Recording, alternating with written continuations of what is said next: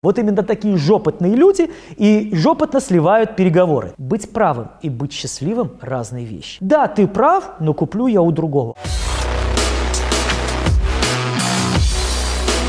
Приветствую всех, с вами Игорь Узов, эксперт по ведению переговоров, и сегодня мы поговорим про убийц коммуникации. На самом деле, сами того не подозревая, мы убиваем коммуникацию, мы убиваем свои переговоры. И делаем это иногда неумышленно, а иногда, скажем так, по незнанию. Сейчас я хочу рассказать вам про три убийцы и постараться объяснить, как их избежать. Итак, убийца номер один – это спор. Многие считают, что переговоры и спор – это одно и то же. Большинство людей, к сожалению, до сих пор верят в том, что переговоры от слова кого-то переговорить. И они должны быть абсолютно правыми в любой коммуникации. Быть правым и быть счастливым – разные вещи. Быть правым и продать продукцию – разные вещи. Быть правым и получить повышение зарплаты – это разные вещи. Но люди упорно, как в том анекдоте, мышки плакали, кололись, но продолжали жрать кактус, пытаются доказать свою правоту, пытаются доказать, что их мнение важнее, и пытаются доказать, что они суперправы. И это убивает коммуникацию. Подумайте сами, вспомните ситуацию – вы когда-нибудь купили товар у продавца, который убедил вас, что он прав? Я думаю, что это было редко. Да, ты прав, но куплю я у другого. Почему? Люди не любят быть неправыми. Мы любим оставаться правыми. И мы по факту можем быть неправы, но если правота в нашей голове, переубедить нас очень сложно. Поэтому помните, что переговоры – это спорт, а не спор. И не надо пытаться всех переспорить. Например, когда мне говорят, Игорь, да все бизнес-тренеры инфо-цыгане, я не спорю с этим. Я отвечаю, действительно, на рынке очень много некачественного бизнес-образования. Давайте посмотрим, что конкретно, сколько пользы вы получите из моих роликов. Я спорил? Нет. Коммуникацию убил? Нет. А если бы я сказал, да вы что, да вы не правы, коммуникация была бы убита. Следующий убийца коммуникации номер два – это невнимательность. Невнимательность к мелочам и деталям во время переговоров. Невнимательность к своему оппоненту. Невнимательность к тому, что он чувствует и какие эмоции он испытывает.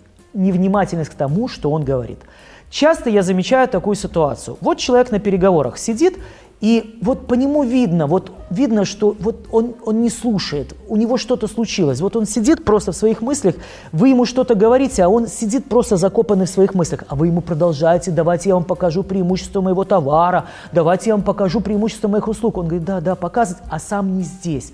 Проявите эмпатию, проявите внимательность. Может, у человека что-то случилось. Может, он переживает еще прошлый диалог. Что угодно может случиться. Может быть, у него заболел родственник проявите внимательность, проявите внимательность к нему, и он ответит вам тем же.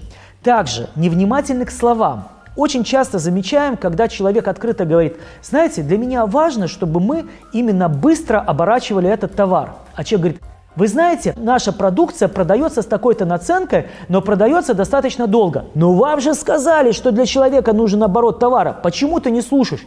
Потому что невнимателен. А раз ты невнимателен к тому, что я сказал, зачем я тебя буду слушать? Коммуникация бум испарилась. Ну и последний убийца, который хочу с вами поделиться, это самонадеянность.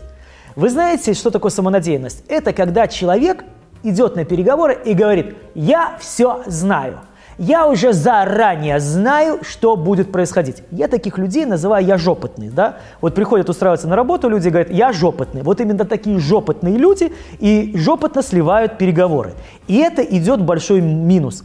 Помните, мы не можем всего знать. И чем опытнее человек, чем выше пост он занимает, чем больше денег он зарабатывает, тем больше он готовится к переговорам, тем больше он смотрит на последствия переговоров, анализирует, привлекает своих людей для того, чтобы понять, понять, понять весь процесс. Дональд Трамп классный переговорщик, никогда не готовился один к переговорам и не готовится.